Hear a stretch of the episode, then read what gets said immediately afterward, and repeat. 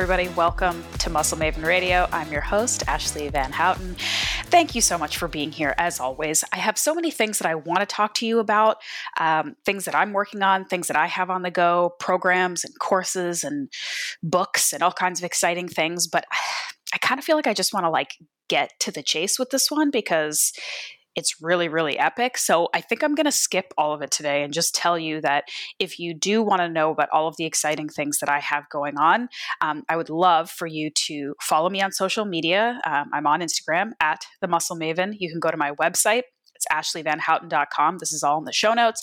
You can sign up for my newsletter. I send out two a month with tons of information, special offers, reading, recommendations, all kinds of resources. And I also keep you posted on what's going on in my life um, and things that I'm producing and creating for you. But I gotta just, I just gotta get to this because I'm not sure how I'm going to do an intro for today's guest, uh, Justice. I just, it's it's going to be really tough for me. I'm very excited.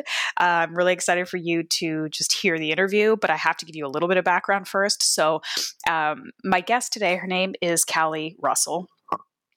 And she is uh, an ancestral living expert. She's a goat herder. Um, she is a hunter and gatherer and scavenger, even she calls herself. She's a survivalist, really. Um, in the most basic sense of the word, in the truest sense of the word.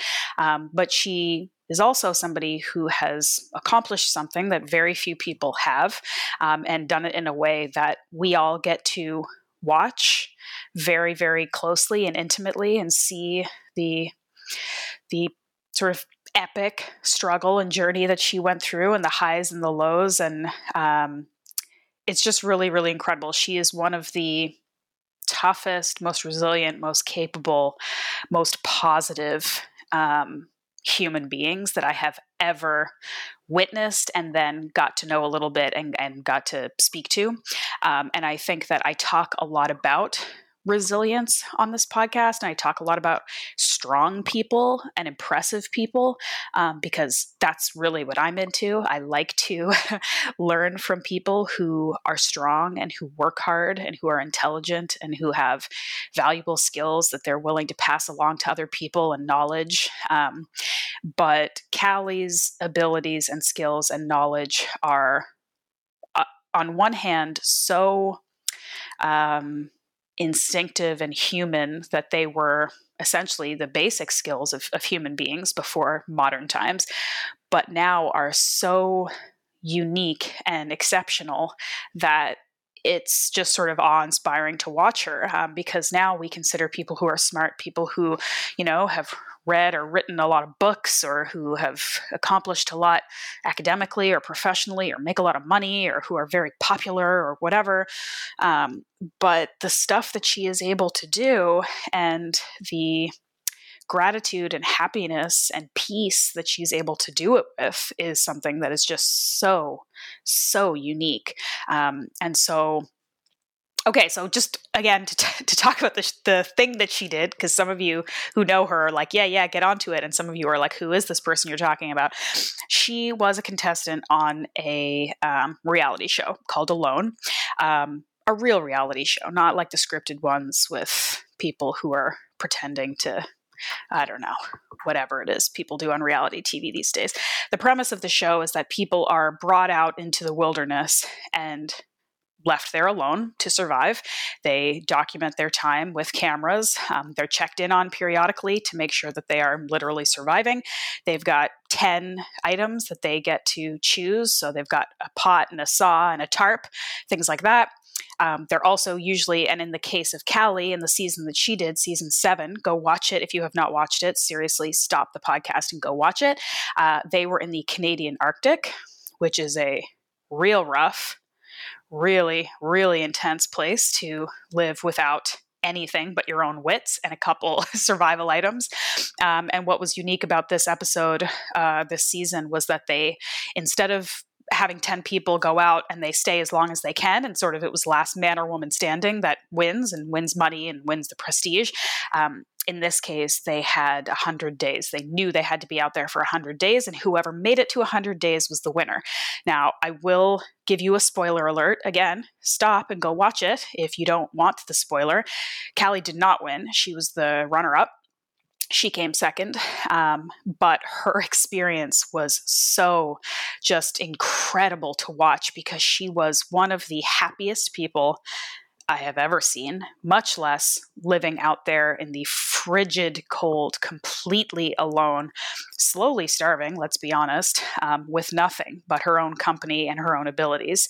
Um, it was just it was just really really epic to watch and especially during a period of time where i personally was quarantined stuck in the house feeling really bad for myself and the rest of the world and kind of having a pity party at home and then watching what this woman went through uh, was really um, good for perspective we'll say so anyway got to get her on the show. She very graciously decided to come on and talk to me a little bit about her life, her background, her um, values, her goals, what it was like being on the show. I get to ask her a bunch of behind the scenes questions like how you recover, how you reintegrate back into society after months of living off of rabbits that you caught in the freezing wilderness. Um, yeah.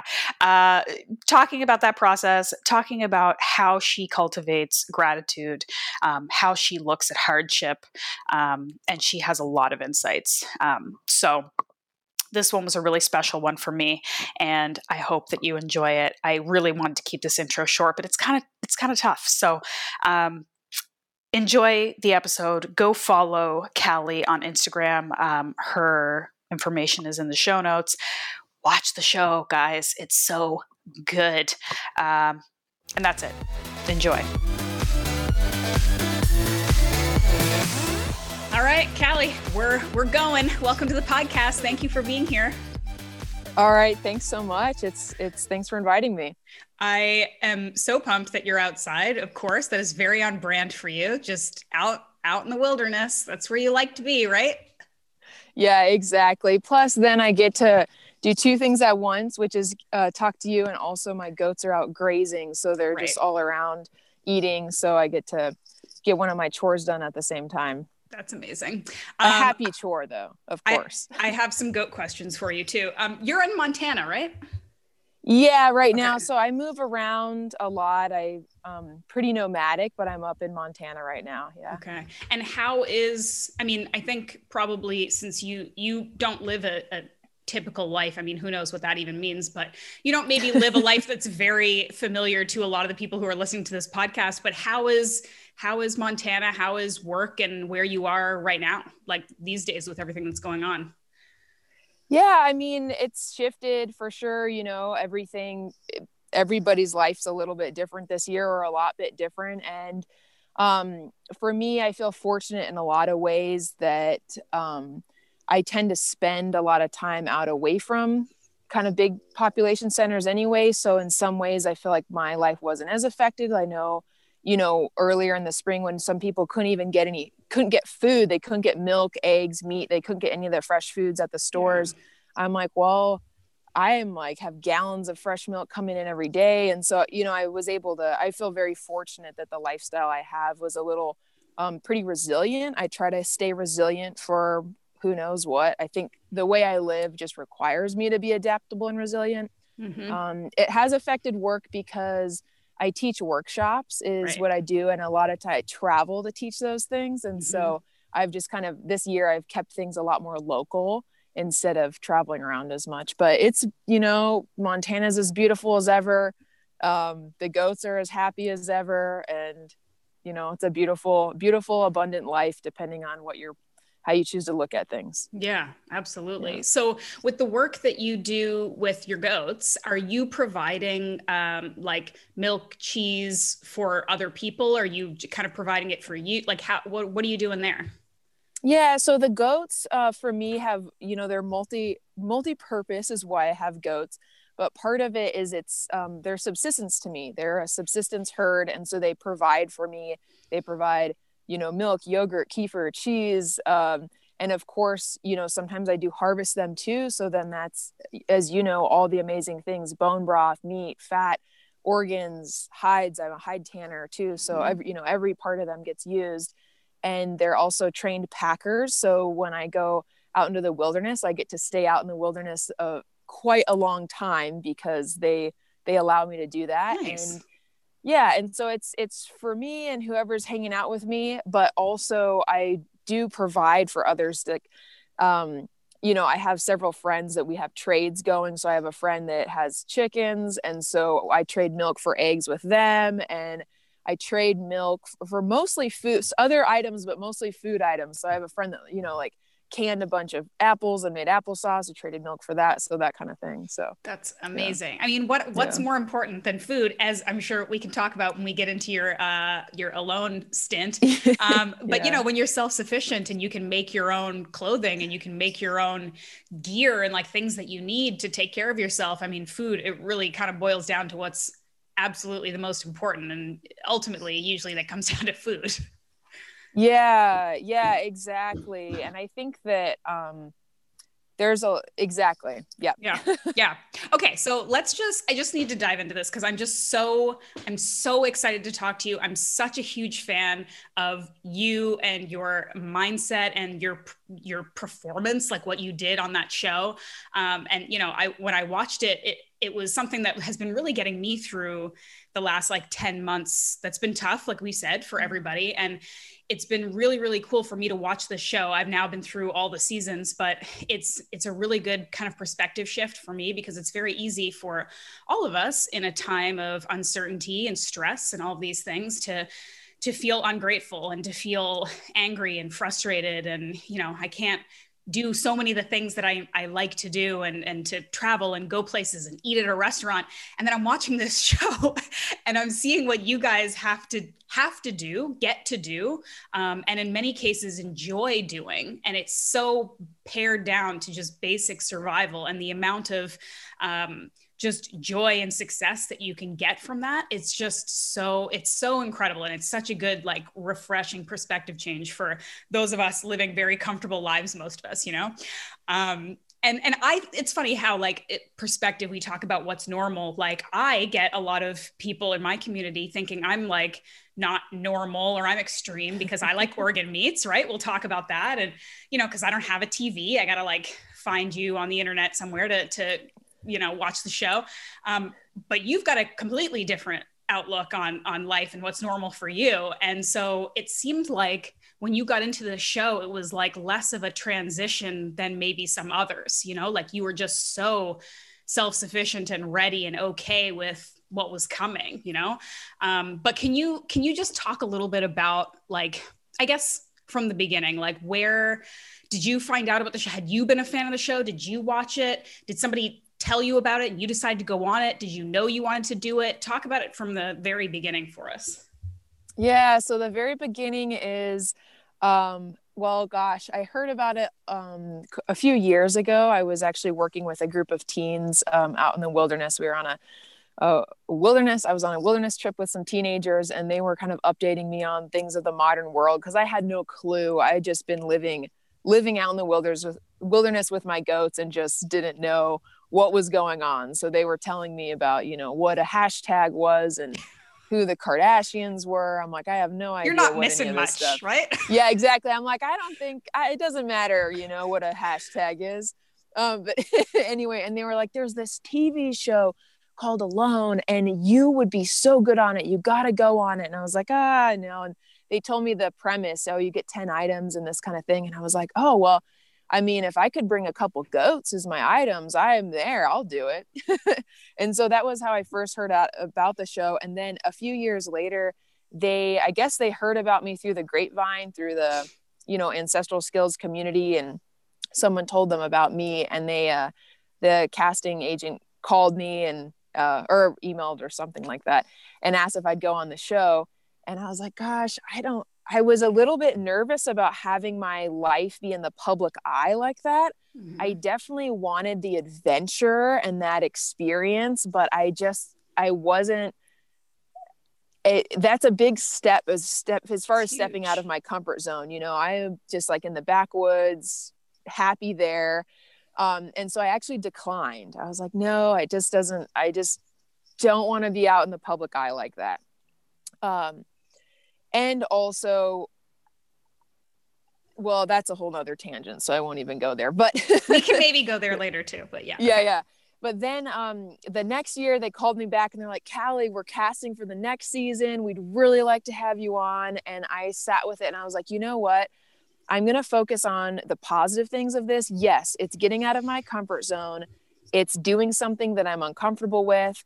But sometimes life asks you to do that. And these doorways open and you just have to walk through them. And you know, you, you can tell the difference between like, no, that's not the right thing for me in my path, yeah. or I'm hesitant because that's scary and I feel like it's bigger than me but I know I need to do it. And it was so clear to me that that was just the next phase of my journey. And I really viewed it as sort of this rites of passage for me to step through into this next chapter of my life. And so, um, so that's how it started. And I'm very, very happy that I did it. It was a, you know, experience of a lifetime for sure. So crazy. You got recruited. Most people are like, oh, could I do this? Could I try to do this? And they were hunting you down to come on the show.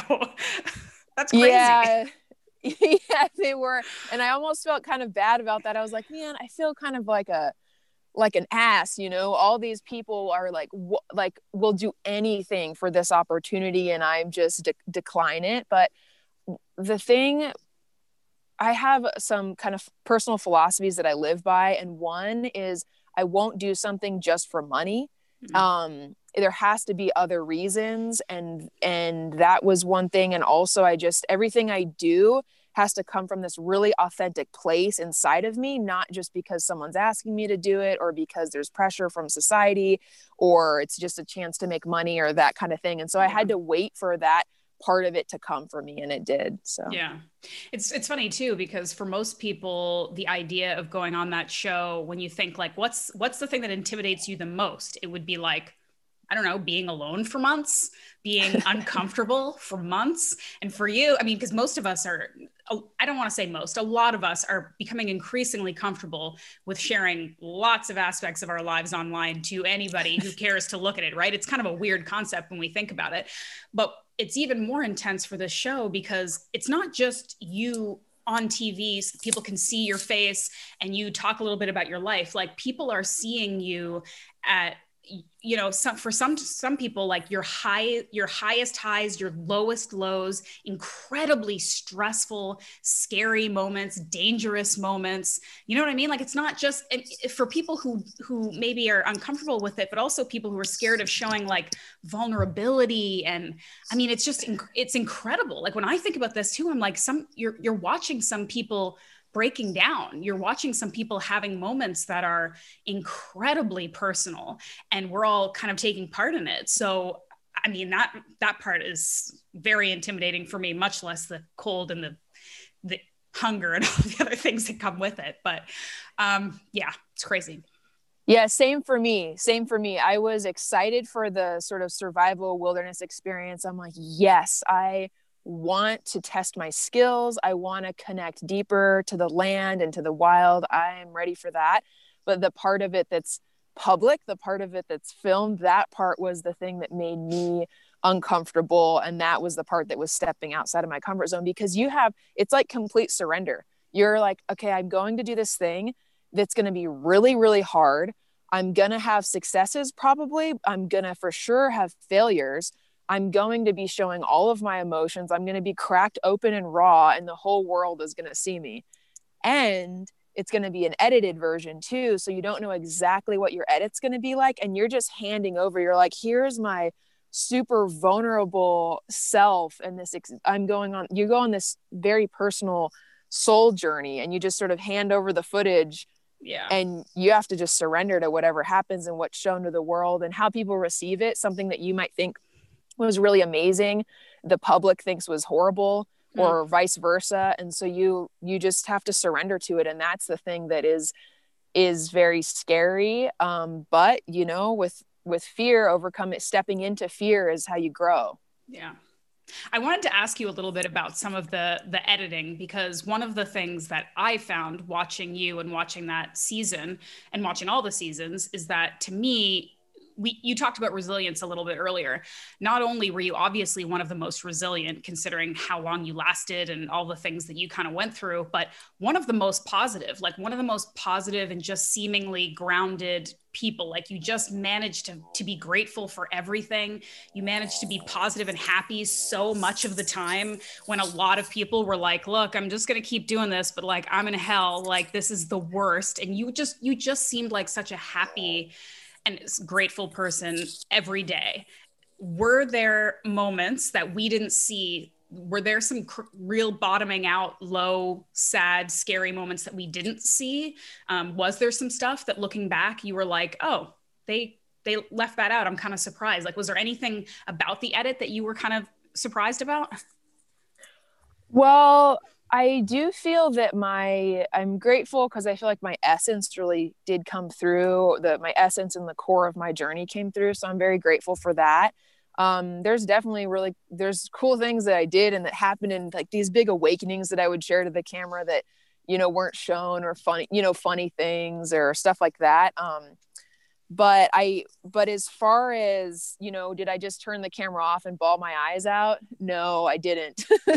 I it was it was really interesting. I know like crazy for people to believe, but I was so happy out there. So happy towards the end, the last, um, say, 10 days were extremely cold. There was a cold snap. It was easily negative 40 plus wind chill, and it was cold. And um, the cold, and so that last 10 days, I became aware of like, okay, this is really intense. This is seriously intense. Um, and it was a little in that place, I was a little bit more in survival mode um but the whole journey up to that I, w- I would just wake up i was so happy i was like i just mm-hmm. love this i get to live like this i'm living my dream and i i really was that happy out there the whole time and it was so bizarre. I didn't cry up until the very end and that surprised me too because i'll i'm not afraid to cry. I'll cry you know tears of joy or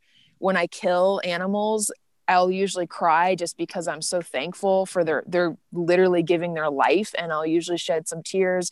But I didn't and it's not cuz I I did feel those emotions but I also just felt this this great sense of balance and peace and for some reason the the tears just didn't come until it was time for me to leave so this is why th- th- this is reality TV that is actually real. I believe as close as we can get to it, because you know, I think the idea of reality TV. You talked about Kardashians, like there's nothing about that that isn't staged and rehearsed and and you know created, right? But for you guys, no one's telling you what to do or how to feel or where to go or what to eat and whatever you're capturing you're capturing. Did you get more comfortable with having the camera everywhere you went and talking to it like it was a person? Like eventually did that almost become kind of a positive thing like it was somebody to talk to or was it always weird?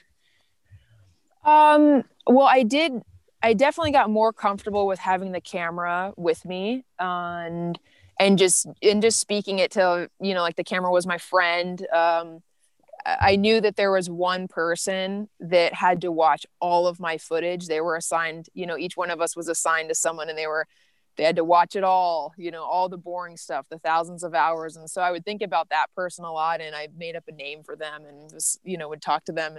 So I got really comfortable, but the, it was always annoying. The camera was always annoying because you think about it, you're in this a very legitimate survival experience where mm-hmm. the surviving is a full-time job completely a full-time job um, i know in earlier seasons uh, people are shown just kind of like relaxing and bored and sleeping a lot i don't know if it's just the difference in the climate and how intense i knew just this very intense winter was coming and there wasn't any time to to waste really yeah. and so having that so but then the filming is a full-time job so you're trying to balance that and you, I would expend, I think half of my calories I expended was just on the camera, yeah. all the camera related things.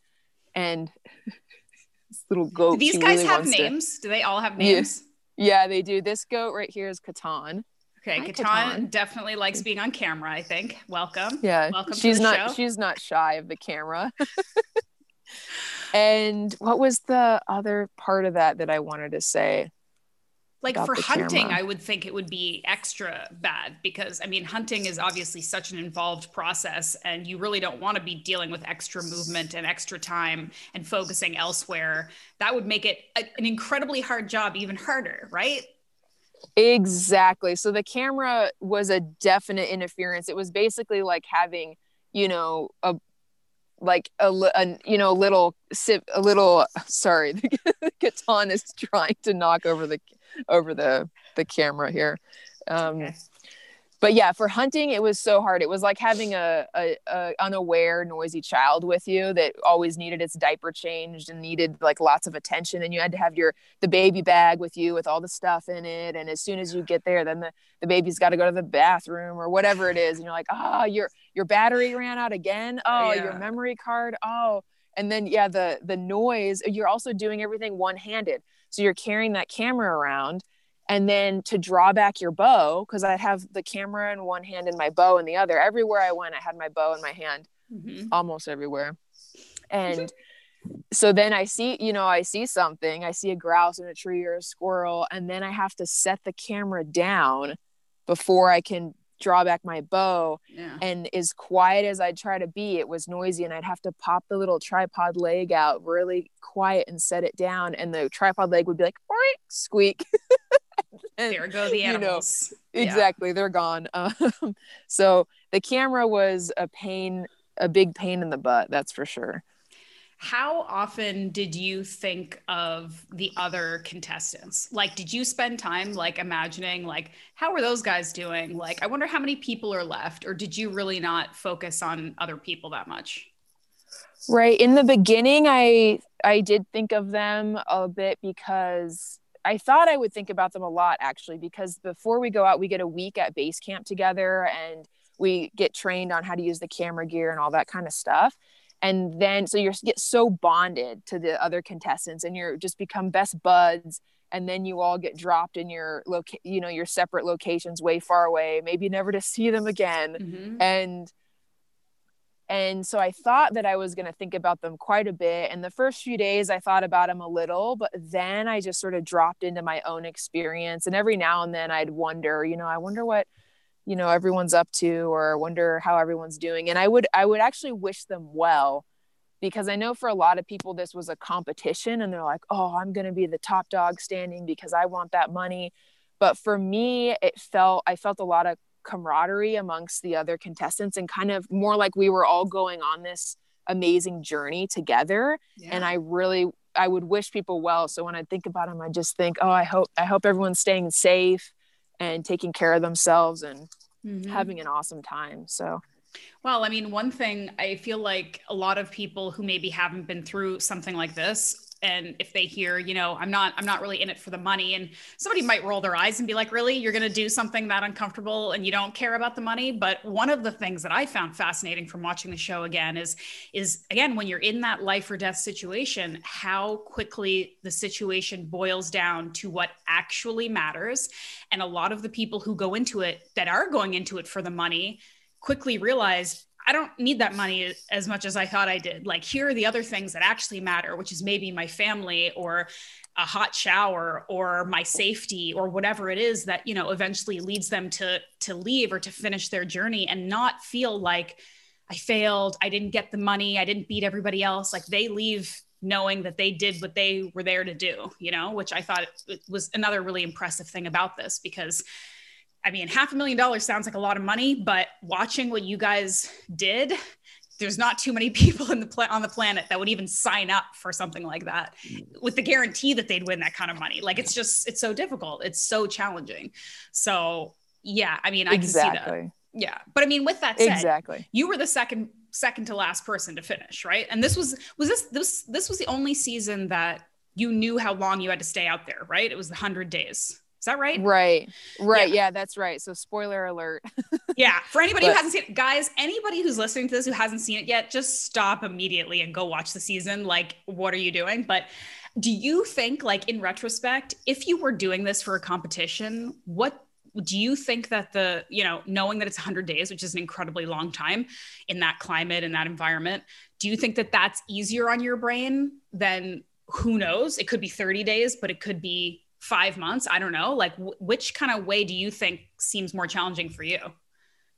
I think the 100 day challenge made it uh, the mental game a little bit easier because in previous seasons, they would just say, you know, get your affairs in order to be gone for a year. And so that's what they were mentally preparing people for. And, you know, no, nothing came even close. Yeah. You know, the season I was on, season seven, was the longest lasting season. Yeah. Um, but so that, it, that unknown, I think, is a lot more challenging for people. And the known is easier. And so 100 days, that made it easier for me to plan out. Like, for example, there wasn't a lot of like really easy firewood in my area. So I had to sort of manage my firewood situation. And so I was like, okay, 100 days. I know I'm managing my firewood to last 100 days. And so mm-hmm. that made it a, a lot easier than being like, well, it could be, you know, 60 days or it could be 160 days. Yeah. So I think that was easier. And then just to touch on your last comment, um i wasn't doing it just for the money but um for the people that roll their eyes no doubt i would appreciate the money right? Sure. i think anybody is definitely going to welcome that into their life.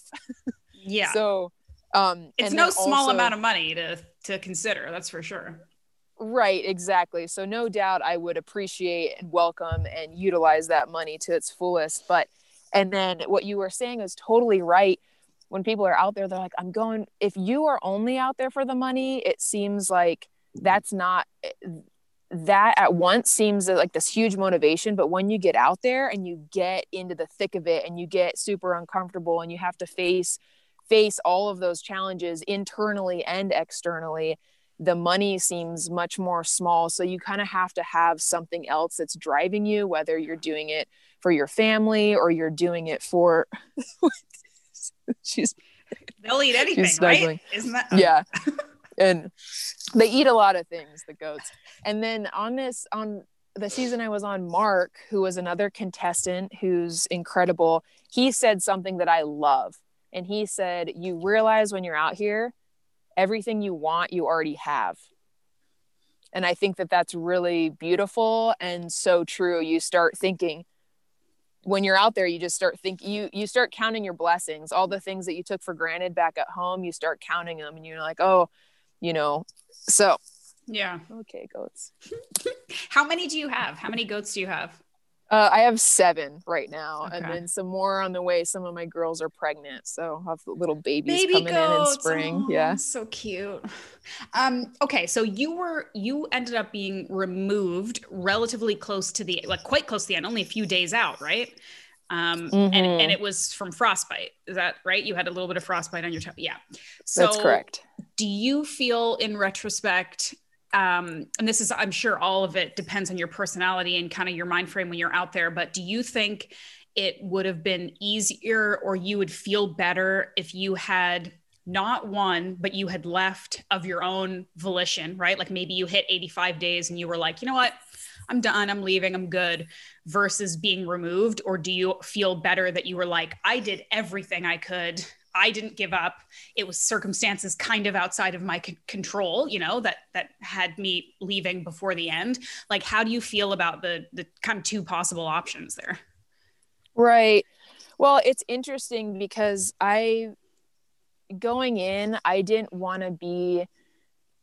I wanted to push myself to my edge, but not over the edge, and so I knew that I was totally signing up to push myself as far as I could go, but I didn't want to push myself over. And so I, you know, agreed to myself before I went out there that before I went over that edge, I, you know, I would tap if it came to it. I hope it wouldn't come to that, but I wasn't, I didn't want to do permanent damage to my body. And that is something that is a risk. A lot of people that have gone on the show have done some kind of permanent damage to their body just because of what you put yourself through. Um, and your digestive system there's people that have that are still you know working on digestive problems that they have and things like that. So it's a it's a huge toll that you ask of your body. And i wanted to come out with a full strong body and intact. I didn't mm-hmm. want to you know sacrifice an arm or something like that is where some people say that they would give up an arm for half a million dollars but i don't know if that's a lot of people say that but i don't think it's true I mean, our bodies are such a gift and i don't i don't know how you could trade part of your body and your health and well-being and ability for something like money um, mm-hmm. um no doubt money can do a lot of cool things but Can't it bring it you your doesn't back.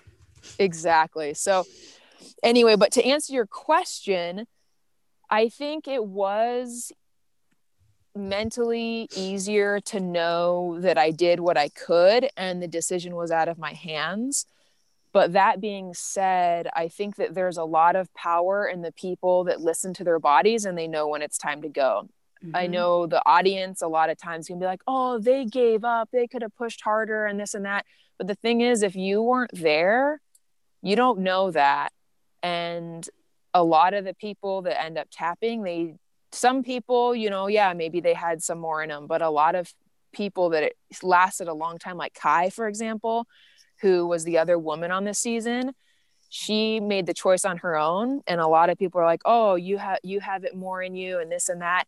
And she is amazing. She is strong. No doubt she could have gone further because she's so strong and she had food and she had it locked in, but she made the choice for herself and it was a very wise choice because she knows that cold weather she's from canada like you and she mm-hmm. knows that cold and that that staying out there that she was risking frostbite she was absolutely aware that she was risking frostbite and to her that meant her career and she yeah. can't have be the person with sensitive fingers and toes with the, the career she leaves and so anyway i just want to say that i have a lot of respect for people like kai that make that decision for themselves because just because the decision's out of your hand um, doesn't mean it's the right decision yeah. for you. Hey everybody just interrupting the podcast for a hot minute. I got to tell you i'm very pleased and excited that i have a new show partner and a new healthy offering for you guys. I've teamed up with a company that you may already be familiar with since they are big players in the healthy supplement world. I'm talking about organifi. They're the makers of a line of superfood blends you can mix into your beverages, your smoothies. They're super low in sugar and high in nutrition. Now, you may be thinking, hey, Ashley, aren't you the organ meat woman? You don't eat a lot of vegetables. I'd have to say, yeah, that's mostly correct. but I'm not anti plant. I'm not anti vegetable. I am just very pro animal protein and nutrient density, and I'm pro finding ways to add the most variety of high quality nutrients to your diet as you can for your lifestyle and your diet. So, while many people might eat salads every day, they might consider themselves plant based, but maybe they supplement with things like organ meat pills or whey protein because they recognize the value. I kind of come at it the other way. I like to prioritize nutrient dense meat and supplement with things like, for example, Organifi red juice, which I think tastes really good. It's loaded with tons of fruit and veggie based antioxidants. It's got adaptogens. It has things like cordyceps and reishi and rhodiola, which I'm usually taking separately. So now I can put it all together. Super easy and convenient. And it means I don't necessarily have to waste my time buying a bunch of vegetables when I'd rather eat a steak with a red juice on the side. You got to find balance, people that's it. We got to understand at the core that food is about nutrition and fuel. It's not about identity or someone kind of being better than anyone else. It's just about finding the balance and the nutrition that you need. So, Organifi has a few different offerings. They've got the red juice, like I said, which is, I think, probably my favorite. They have a greens juice or powder that goes great in smoothies. They've got uh, Organifi Gold, which is a really good calming drink, like for the evening after dinner. It has turmeric and lemon balm. They just came out with some single serve packets rather than tubs, so you can kind of bring it with you wherever you go. The quality is amazing, it's convenient, and it improves your health and your immunity, which is something that I know a lot of us are focusing on right now. So, you want to try some tasty, drinkable superfoods, add it to your already amazing organ meat filled diet, I'm sure. Uh, you can go to Organifi, that's O R G A N I F I dot com forward slash muscle maven. That's in the show notes too. And use the code, of course, muscle maven for 15% off. Let me know what you think. If you have any questions before you buy, send me a message either on email or Instagram. Uh, I'll do my best to get you the information you need because the company is really transparent and great about answering your questions. That's what I'm trying to be about too. So that's all. I hope you try it. I hope you like it. Now back to the show. Yeah. Absolutely. She she was another of my favorites, of course. It was very hard for me to, you know, I like everybody that does it and I like everybody's personalities, but it was hard for me not to root for the women and just the fact that like it was two women in the top 3 and I was just like this is so badass and amazing. I was just so excited every time I watched it. Um I want to actually go back and talk a little bit about like this the recovery thing because I feel like one of the things that we as viewers don't get to see as much and I would love for them to do like they always do this like after the show kind of gathering and they bring people together to talk about the show but I would love for people to talk a little bit more about their recovery and especially some people who maybe were really injured some people were removed from the show because of how much weight they lost it was really quite shocking to see after the fact but can you talk a little bit about your recovery afterwards? I mean, did you have to, you know, you probably had to gain a couple pounds afterwards. Um, you know, you lost a few while you were out there and like, and things like just like you were touching on digestion and things like that. Like what, what was the recovery process like when you got home? Right. Yeah. Great question. Well, it was sort of a lot. Yeah. I definitely needed to put on weight. One of the things you don't realize out there too is dehydration. People sort of forget about that, but it is so I tried, I thought I was doing so well with hydration. I but it takes so much effort because you only have this one container, a two quart pot. That's your only container, the only thing you can boil water in. And everything you drink, you should boil it just to be on the safe side.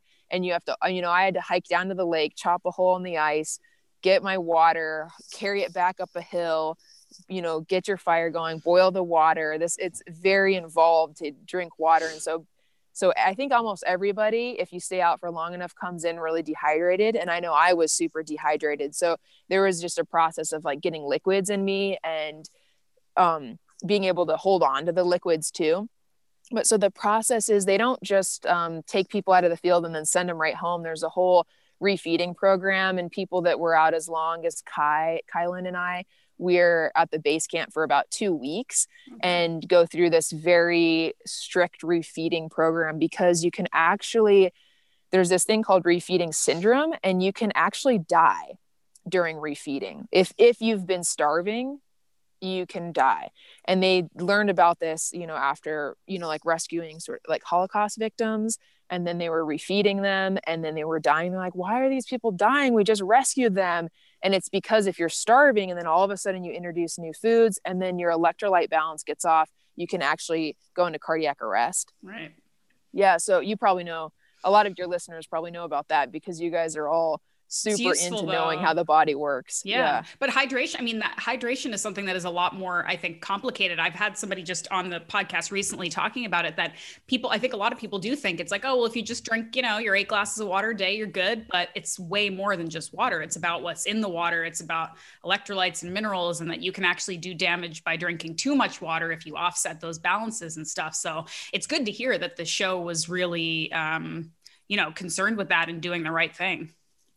Right. Yeah. When we came off, when you're out there, you're on your own, and everyone, and also salt too. Yeah. If you think about that, salt is a huge thing. And I know I was, you know, eating ashes. There's some salt in in ashes from the fire and that, but I don't think anybody was getting nearly enough salt. There's also salt, you know, in like the blood of animals and that kind of thing. But so everybody that comes out is just dehydrated. But yeah, the refeeding was a process and it was very slow. They'd, you know, measure the amounts of food they would give me and like slowly work me up. So it was about two weeks until I could eat basically what I wanted to, which I only wanted to eat what was going to be good for me at that mm-hmm. point.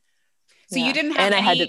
Skirt... No, go ahead. Go ahead sorry and of course i had to pack on weight and then the whole toe thing too i had to right. rewarm the toe and keep that thing bandaged and there was a whole process with my my frostbite as well but your toe is completely healed yeah it's completely healed now um, but uh, my fingers and toes are very sensitive to the cold yeah. a, a lot more sensitive than they were so i know i'm i'm always going to be more susceptible to frostbite because it's per it's permanent nerve damage so mm-hmm.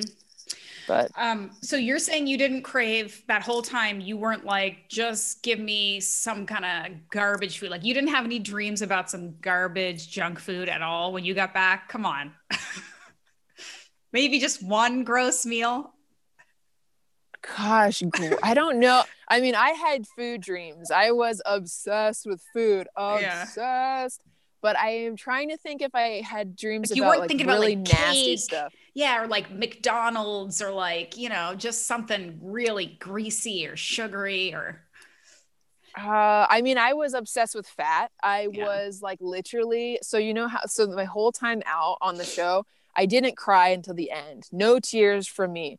But then getting me back at base camp and around people and like buildings and foods and all that, I cried so many times about food. It was hilarious. After math, it's hilarious. But like I was crying. I was like, "There's not enough fat in this food. I need fat. I need fat." And um, so I was obsessed with fat. And the, the, I had to go to the hospital, and I really didn't want to. I was begging them. I was like, "I'm not ready. I'm not ready to go to town. I can't. I cannot go to the hospital." And they were like, "Callie, you have to go to the hospital." And I was like, "I can't do it. You guys don't understand the mental."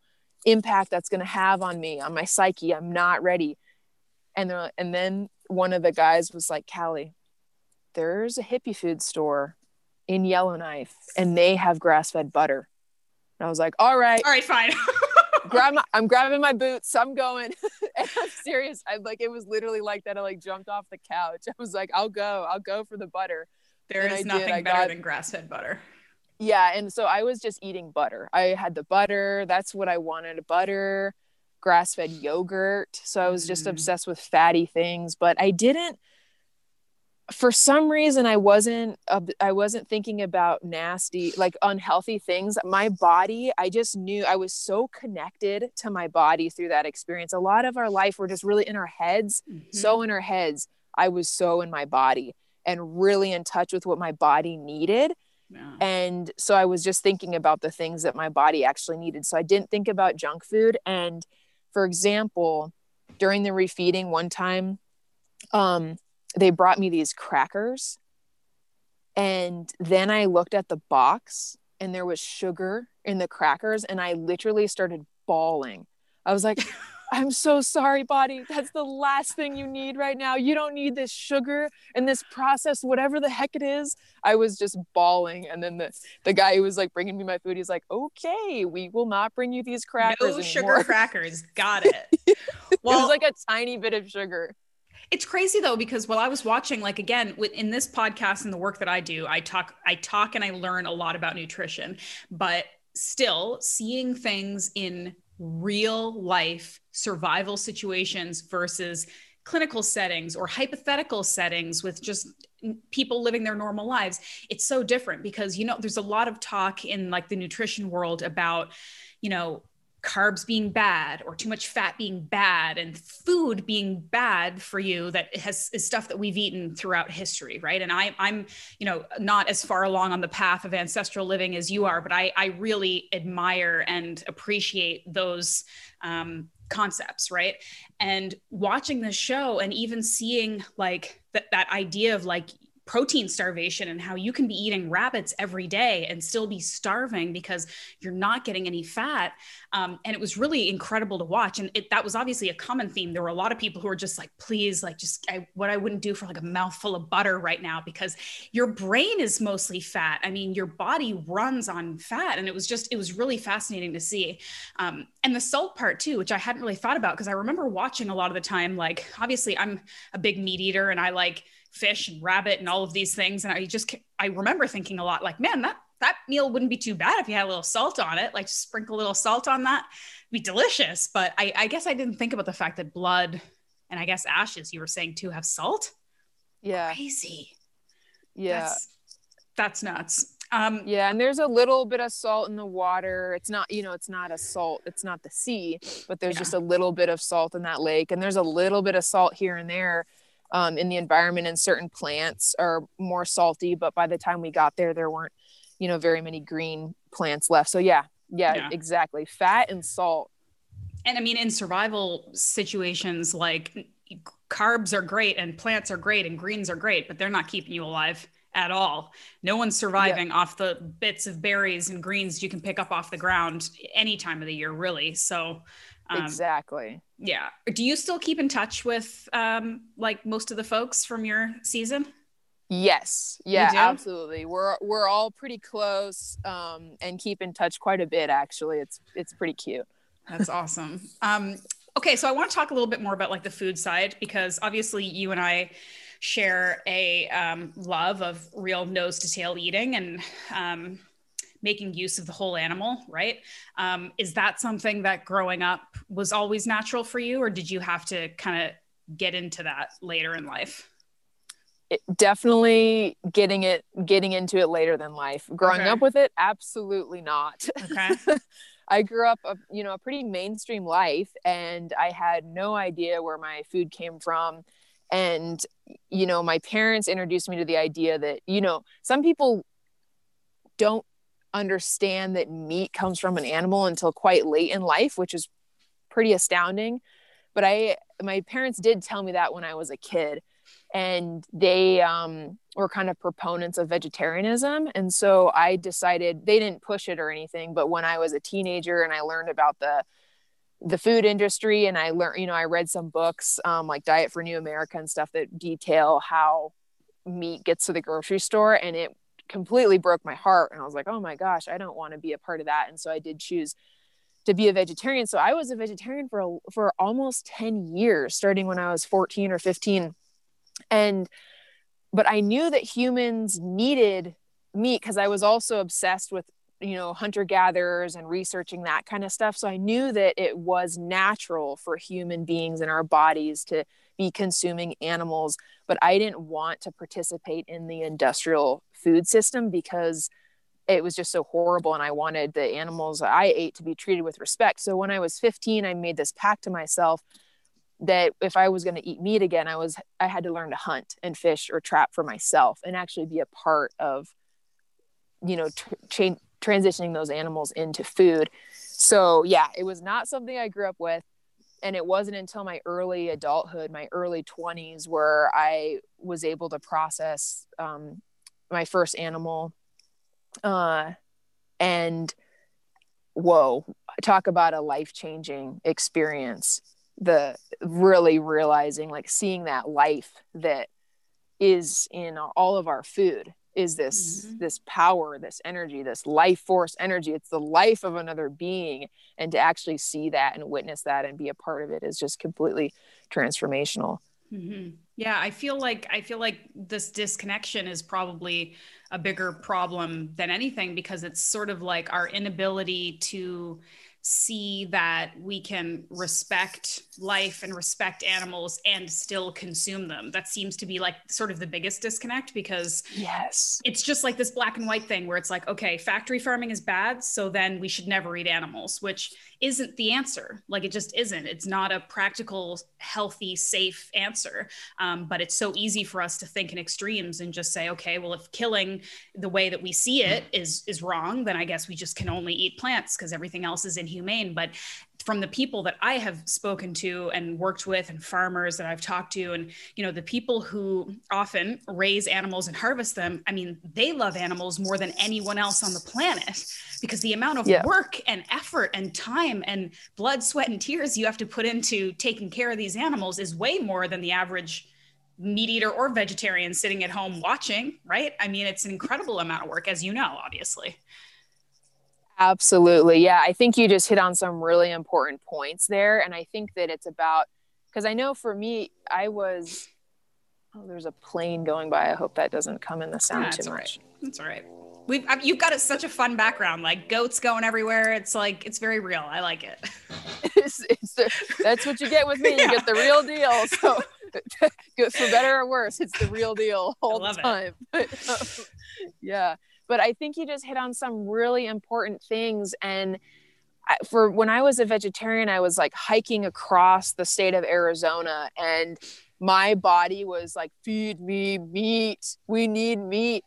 And i do think i feel so much healthier now that i'm eating you know it's been well over a decade since i've been eating animals again, but the animal fat and the organ meats and all that just feels so important for a healthy body. And you mm-hmm. think of historically and ancestrally, I cannot name one single, um, you know, indigenous group of people or tribal people that was a vegetarian. yeah or a plant-based society because in the in the wild that's just what's available is animals are our life force um and so it is this it is this interesting thing how can we eat animals but still love and respect them and also think about the environmental impacts and do it in a way that's not you know having such a hard impact on the environment and other species and waterways and all that kind of thing mm-hmm. but i do think that there is a balance there and i think a lot of people choose one end or the other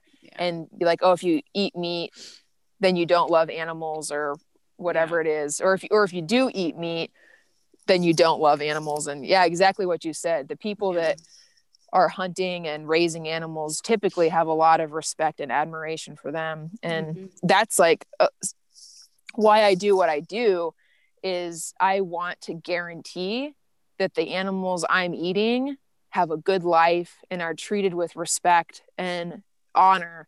And so I'm going to do it with my, myself. And I think that that is oh, really, it's really hard to do. Mm-hmm. So I would love to see more people having kind of like small scale um, you know because not everybody not everybody is going to have a freaking herd of goats follow them around. That's crazy. That's insane. Let me tell you it's crazy. I don't necessarily recommend it. But a lot of people want to know where their the their food's coming from. And if you're eating organ meats it's even more important because you can't you don't want to eat a liver of a farm or factory raised animal forget that. Yeah. You if you're eating organs filter organs it needs to be from really healthy animals and so mm-hmm. i would love to see you know groups of people have sort of like animal shares. I have a friend mm-hmm. that has a little farm in colorado and they raise like 15 20 pigs a year and they raise them for other people that you know they they buy their pig ahead of time and then they they raise the pig all year and process them for them. And i think that that's such a good small scale model. And then all the people have a relationship and it's not too big of an impact on the environment because it's just this little local farm and there's a couple of those you know surrounding cities and towns. I feel like that would be maybe a much more uh, resilient model and healthy for everybody involved it's a very cool idea. And, you know, just continuing on that, like some of the advice that I give around, you know, I wrote this whole book on organ meats because I feel that passionately yeah. about it. Um, is, you know, the idea that we can start with small steps because if you are maybe a vegetarian for moral reasons, or if you are a traditional meat eater who has previously not wanted to sort of dig deeper and look into the process and you're trying to make these changes you don't have to go from 0 to 100 overnight. I mean most of us can't or it's it's not necessarily realistic. So doing some research on things like like animal shares and CSAs and like researching your local farmers and farmers markets and talking to them and having relationships with them and talking to your local butcher and things like that and just starting the process um, little steps and getting more comfortable with that stuff. And, you know, I think partly from watching alone and also just from being stuck in the house and also writing this book all of these reasons like last year i took my hunter safety course and my firearm safety course and all of these things because i want to start um, engaging in that process too and i'm not like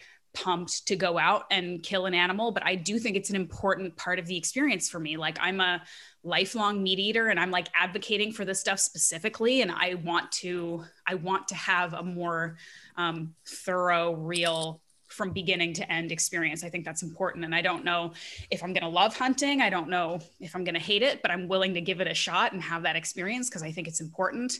Um, but I don't, not everybody has to, you know, but I think that, you know, if you're going to eat meat and, and turn away from that process and think that hunting is, is bad i mean it's the same as like you said people don't even connect that meat comes from an animal. They don't want to eat meat that's on the bone because it makes them think of where it came from and that i think is the biggest problem right? So um, but just like i say just small steps like just you know talk to people learn some things make some some slight adjustments to maybe where you're putting your money and where you're you're buying your food and um, that can have a like cascading effect in in a positive way i think Absolutely. I love that you have those recommendations in your book. That it sounds so solid.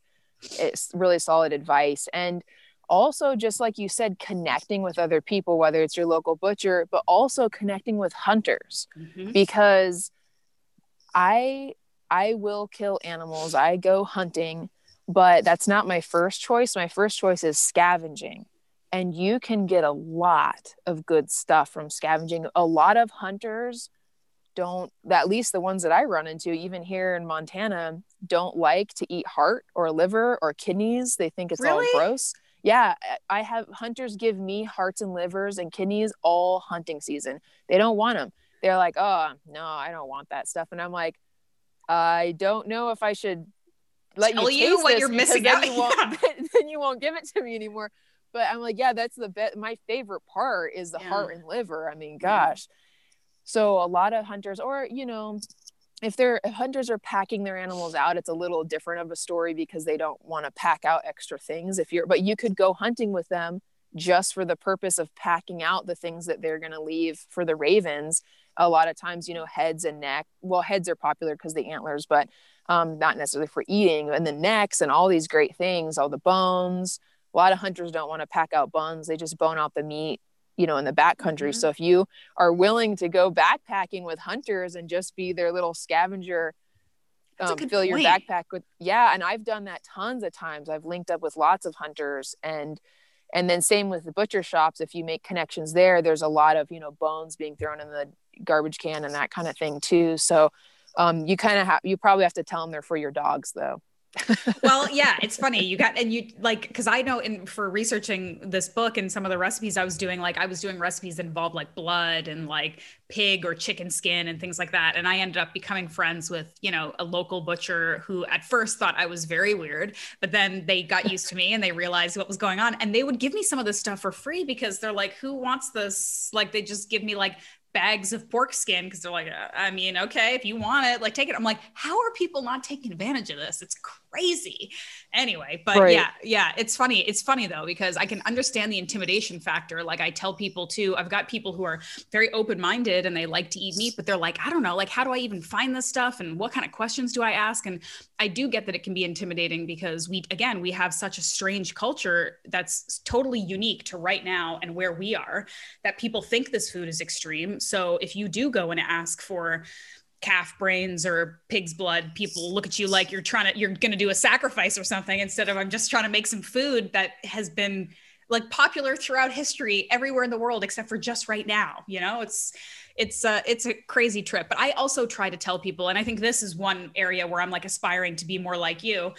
In my book, one of the big things that I talk about is not just why it's healthy and good and good for the planet and all these things to eat nose to tail, but that instead of looking at things that are different or unfamiliar as like scary and bad, look at it like this is a new opportunity to like try something and have a new experience. And maybe it'll be really positive and awesome and you'll learn a lot and you'll you know open open up your heart and your mind to new things. And it's such a low risk. I mean you took a pretty high risk um, endeavor going and being on Alone but for something like this what's the worst that could happen? You try some beef heart and you don't like it and you know you're fine. But if you do like it you know you've opened up a whole new door for yourself. So i just kind of try to like make it more like an adventure like a positive exciting opportunity instead of some like big scary intimidating thing right? Exactly exactly. I mean people are interested to try maybe a new um, outdoor sport or something for the first time because it's exciting and new. And same thing with foods they're exciting yeah. and new. I, I love that perspective. And yeah what you were saying just before that too what's really crazy about this whole thing is this is a brand new thing in the last hundred years that you know americans aren't eating the whole animal a yeah. hundred years ago and the whole this is a very recent thing and I, I love the trend that it's coming back everybody's realizing because we're seeing all these chronic health problems and it's because yeah. we're not eating how humans have been eating forever up until the last hundred years you know we need that we need that bone broth. So, mm-hmm. yeah. Oh, and one other thing I wanted to say to you too is I love that you're getting into hunting. And also, if you ever want to have that experience, whether it's a hunting experience, but or if you want to um, have that experience with a domestic animal, I do teach animal processing classes. Yes. And I'd love to have you, you know, if you ever want to have that experience in taking a domestic animal, it's a little different um, but it's really intimate and you really are there and a part of the whole thing just getting to hang out with the live animal and then and then you know later that day eating eating I would, an animal. It's- I would love that. Like as soon as I can come to Montana or wherever you are, I would love that. it's it's funny because I, you know, I interviewed a farmer for the book and that was a, a conversation I had is for people who, like me, are not as into this, uh, you know, not as far along on our journey as some other people, but we're open and we want to start learning and leaning into this experience. Like, can we visit a local farm on harvest day and like maybe not necessarily participate but you know watch or be a part of it in some way and kind of bear witness to it. And she was saying that that can be tough because she's like you know there's all these sort of weird liability things or like who knows what kind of weirdos are going to show up. And like i don't know. It's like it's it's you know more complicated in practice than in theory i guess. But i love that there are more opportunities for stuff like that with professionals with people who understand the process and understand you know the seriousness of it. Um, because that's that's how we get started. Like and i was even thinking about for hunting like i'm obviously when i go i need to go with experienced people because just reading about something in a book and taking a test doesn't mean i have any idea what i'm getting into right? Like i need to go and watch people do it. I need to like just be out there with other people hunting first for a while and see what it feels like. And you know i, I really want to like ease into it do it the right way feel as comfortable as i possibly can. And it's not something that i think people should take lightly. And like like i said any experience i've had with with hunters and people who teach this stuff they do not take it lightly. They take it really seriously. They're very professional people. Um, and yeah i'm really excited to to get more into it. So i'll keep you posted. Um, awesome.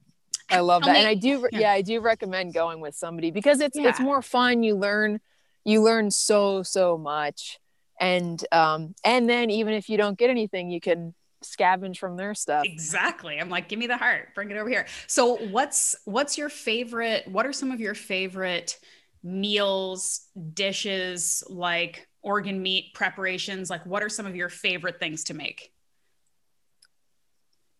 Well I haven't r- written an amazing cookbook like you.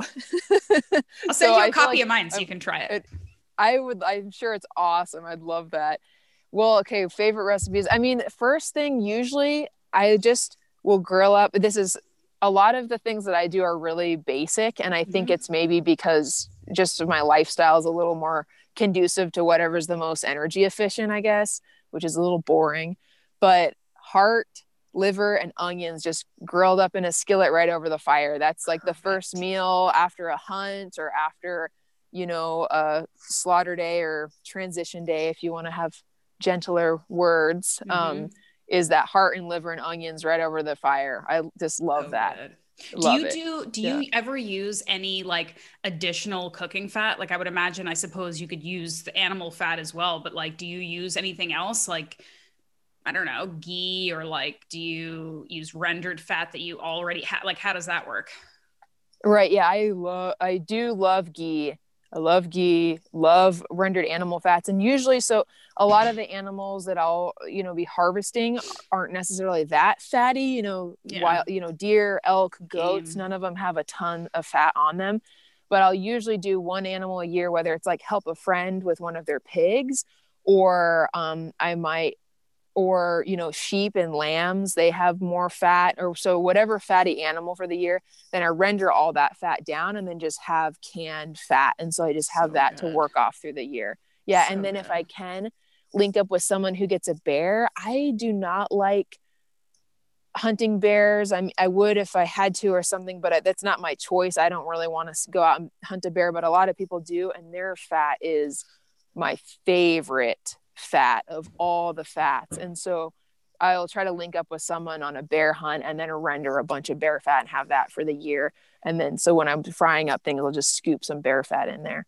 Okay i gotta get i gotta get on this because i've heard that from a couple other friends of mine including a hunter chef who makes like amazing even like baked goods with like literally like bear fat shortbread cookies and stuff. What? That's crazy. Okay so what's so for example one of my favorite animal fats is like duck fat. I just think it has a delicious like smoky flavor. I love making like duck fat potatoes and eggs and duck fat and things like that. Mm-hmm, how does yum. like how does like Yum. bear fat compare? Like what kind of flavor or taste does it have? Can you describe it?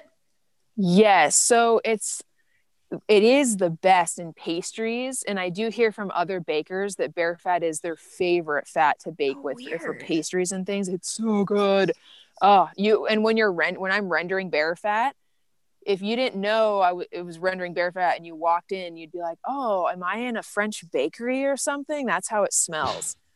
It's That's magic. So cool. Yeah.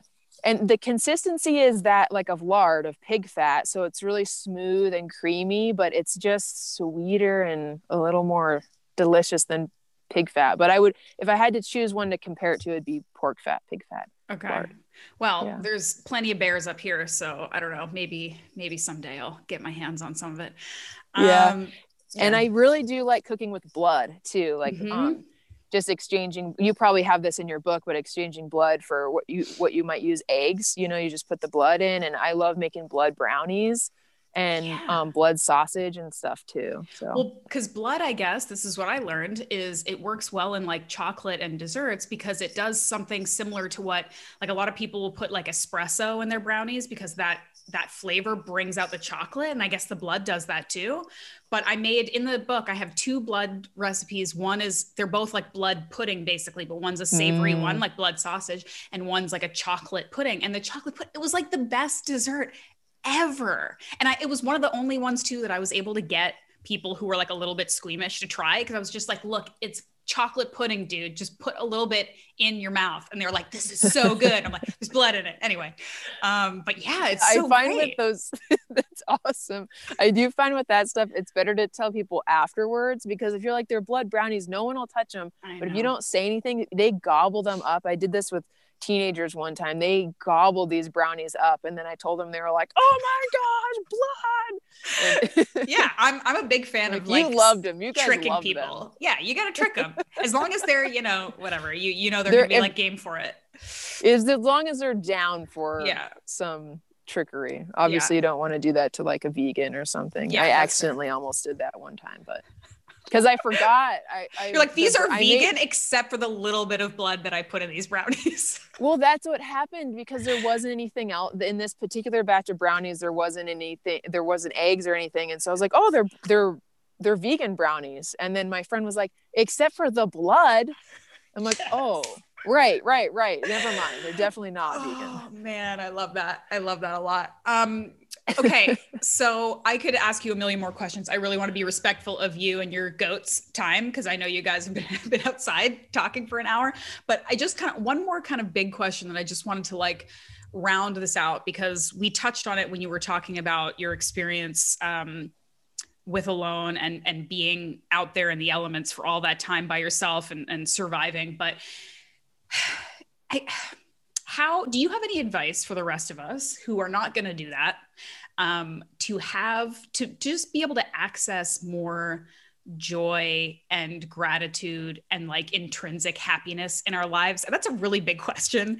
And i know that a lot of it is like we're, we're different personalities. We we feel emotion in different ways. But i just think that your ability to do that makes you such a resilient person. And i think all of us can can benefit from that. And i think that there are ways we can learn it and like practice it and make it a habit in our life. So do you have any advice for those of us who might find ourselves kind of being a little bit ungrateful a little bit unhappy and, and wanting to find ways to kind of tap into that? Yeah, I think that is just a really great question. And there's a couple different ways I could answer it. But, you know, when I was out on Alone, everything's boiled down to the basics. And for me to be like, okay, I have food. Wow. I have water. I have just shelter. And I have a fire. I am so freaking grateful for those things because all four of those things are really challenging and not guaranteed. And so I think that in you know this modern life there's a lot going on for everybody. And it's just easy to kind of get swept up in all of that.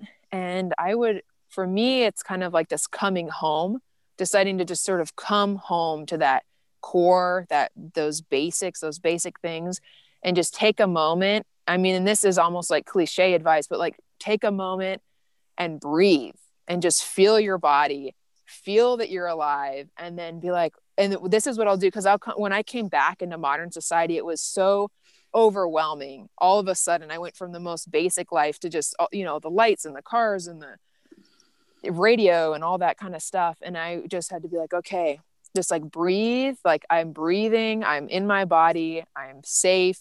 I have water, I have food, I have, if it's not fire, warmth, shelter, like, wow, I'm good to go. I don't really need to worry about everything else. Like, none, mm-hmm. it's okay. Everything is just fine. And so I know it's hard when you're in, when you are in a place of feeling really stressed out or really upset to be like, oh, I have food. Well, I just don't, what does that, that's not going to make me happy in that mm-hmm. moment for me it's helpful um, to have that reminder because i think i have this sort of baseline to remember because i know what it's like to not have it and so maybe a recommendation would be thinking a time in your life when you didn't have some of the things that you have now and that you were really struggling and wanting that. And you, for me it's like wow i have a bowl of hot food. This is freaking amazing. This is so special. This is such a gift. And i feel so grateful for this simple thing. And so maybe thinking of a time in your life where you didn't have something or you were uncomfortable, and now that you have that thing, and just kind of touching into the gratitude of it. Mm-hmm. Um, and a big thing that I come back to again is oh hi Katan, do you have a recommendation? The goats are such good teachers for this kind of thing because they're in the they're always in the present. They're never worried about, they're not stressing out about tomorrow. Mm-hmm. They like don't even think about tomorrow. yep. We could so all benefit from that, I think. Yeah. yeah. Right. Which is hard for, you know, uh, you say it's hard for us with our, you know, because, oh, well, if I don't think about tomorrow, you know, what, how am I going to make sure I pay the rent or have food and this kind of stuff? But I think it is possible to live life, you know, you can take care of those things, but really embody that just the joy of being alive right now. And you know maybe that thing in the future happens or it doesn't happen but i'm alive right now and i'm so grateful for that. Um a thing that when i was young i lost two of my brothers they they died. And so when i, I was seven years old and so i realized from a young age that tomorrow is not guaranteed the next moment is not guaranteed. And that has really sort of built my life perspective just knowing like i'm not gonna stress out and ruin my day because i'm stressed out about what ha- might happen tomorrow and the same thing came up on Alone because i'm a skinny person and i knew that they could pull they might pull me for weight at any point even if i felt like i was the strongest strongest woman and I could do anything, mm-hmm. they still might be like, oh, yeah, but you're just skinny. So we're going to take you, we're going to pull you, even though I felt like I had so much more time. So I just knew that that was a possibility. And I had, and I, I would feel that stuff start to come up like, oh, I'm, I'm worried, you know, what if they pull me the next med check just because I'm not a big person and I don't want that. But it, that was just out of my, what I could do was just f- do the best I could out there, do the yeah. best I could try to get as much food as I could, eat as much as I could, but I'm going to I wanted to enjoy that experience. I didn't want to sacrifice that precious precious moment in time out there. Here you are. Did I go away for a second? Yeah, that's okay. You're back. It's just a low battery thing. Yeah. But I didn't I could have chosen to sacrifice that precious moment out there for and worrying about, oh, they could pull me, oh, they could pull me, and that could dominate. That could be my dominating thought or my dominating thought could be like i am going to suck the nectar out of this moment and just enjoy everything because i don't know when it's going to end they could pull me tomorrow yeah. i could slip and fall and i could go home tomorrow and then same with like tying my brother's deaths like they had their whole lives ahead of them and they're dead and so i don't know what's happening tomorrow so i'm going to just enjoy this moment here right now and so that's kind of how i look at things and that may or may not be helpful to other people, but it's what works for me.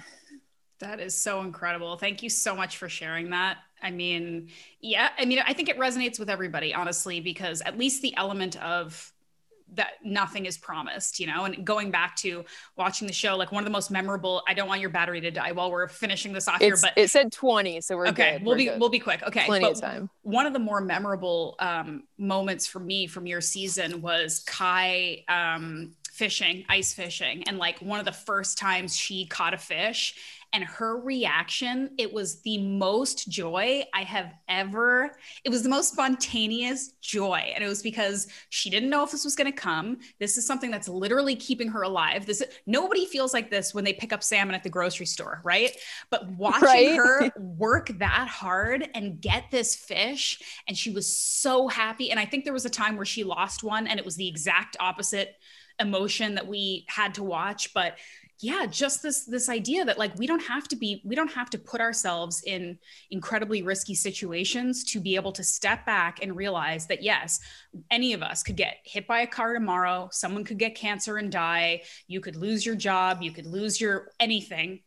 And just to remember that and instead of letting that make you sad let that make you so happy for what you do have. I think that's an incredible an incredible way to look at it and it is something that anybody can tap into because every single person listening to this has more things to be grateful for than they do to be pissed off about. So right. um, yeah. exactly. And i think we just we just forget about it because there's so we're getting so much stimulus all the time and we're seeing getting stimulus from all these other like oh like well you know these other people have all this stuff like i don't have that stuff i want those things or whatever it is but it's like just awakening to everything you do have. We are so fortunate and just to be alive even if you have a shit job or like your situation isn't exactly what you want it to be but like to be alive in our bodies right now it is a huge huge huge gift huge gift. And then we have the power to change the things that we're not super excited about if we're focused on how it sucks that's not going to be the thing that moves us into okay what can i do about is this something i can do something about or if mm-hmm. it's not surrender to that and if it is how can i change that and look forward to that next exciting thing i love it um, yeah. okay so I know this would be the perfect place to end off because that was very good, a good like finisher. But you did bring up another point that I forgot to ask, and that is do you guys try to fatten up before you go on the show? Oh yeah, everyone tries to fatten up. Because I feel like I watch the show so much. And there's always at least two or three contestants, and of course, armchair like observer here, where we're like, "Hey, you should do this." But I'm like, this person is very lean, and they're just showing up. Like, guys, fatten up. But I mean, I guess it's easier for some people than others. yeah, it, it's on everybody's mind. It's yeah. on everybody's mind um, I think almost everybody tries. Some people just are like, well, I'm not going to be able to do it, so maybe I won't. But most everybody tries their damnedest to fatten up. I know I did, but you know, it just depends on the body type you yeah. are, and some body types just don't don't put it on as much. Um, yeah, it was it was it was tricky, but I certainly I think I put on 20 pounds or so, but That's I worked good. so hard for it. Yeah, so hard it's not that i mean that you know a lot of people who think it's easy to, to just gain weight quickly i mean usually when people gain weight it is consistently over a period of time. Like it's not very easy to pack on pounds. Like i don't know how much time you have generally between like finding out you're going to be on the show and being on the show. How long is that usually? Uh it's not long. I think we had july august um less than two months. Yeah. Yeah. So that's really yeah. not that long to, to yeah. try to pack on a ton of weight. Yeah. Seven, we maybe seven weeks or something like that. Yeah. yeah so it's not, it's not that long, but. Okay. No, that's you good. Would you, know, you, yeah, you could be like a consultant for I people would... that are going on alone for to how to how to because oh, because a lot, my dream. Yeah. So many bear yeah. fat cookies. yes. Oh, that's what I want to eat be such a good idea. But it's funny because it is something I thought about a lot because I, you know, I work a lot with people on like body composition. Of course, in the real world, people are always trying to lose fat, or at least women are often. Um, but yeah, the gaining, just gaining weight in a very quick period of time. But I, I know there were some seasons where you were watching certain contestants where it literally was just a matter of if they had maybe come in 10, 20 pounds heavier, they could have won or they could have la- like outlasted people like it really is just such a game of calories it's pretty crazy it's it's so it's a huge factor and i mean yeah we could talk a bunch about that but it's absolutely a huge factor and um, but then you have to gain weight in the right way though too because if you just gain it i mean the fastest way to gain weight is just like i think is to just eat a bunch of carbs you know just eat you know pizza and beer or something mm-hmm. and then mm-hmm. you're going to gain weight but it's that's the kind of weight that's going to just you're going to drop it right when you get out there. Mm-hmm. um, basically you know after a week of eating survival food you're going to drop all that weight. And so how do you gain weight that's like nice dense fat kind of weight that's going to that's going to stick on you a little bit longer? Yeah that's that might yeah. be my my like goal for 2021 is to figure that out because yeah i could be a consultant on future seasons. That'd be pretty cool. That would be so valuable. People would love it. Yeah.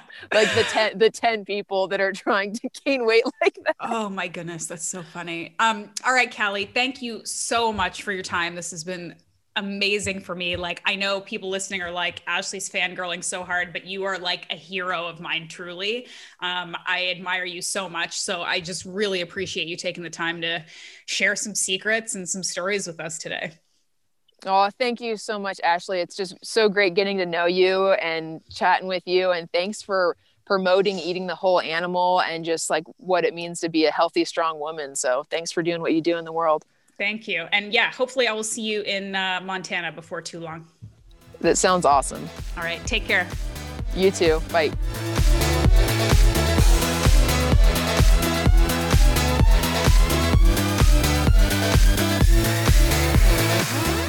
And that's it for today, everybody. Thank you so much for spending this time with me.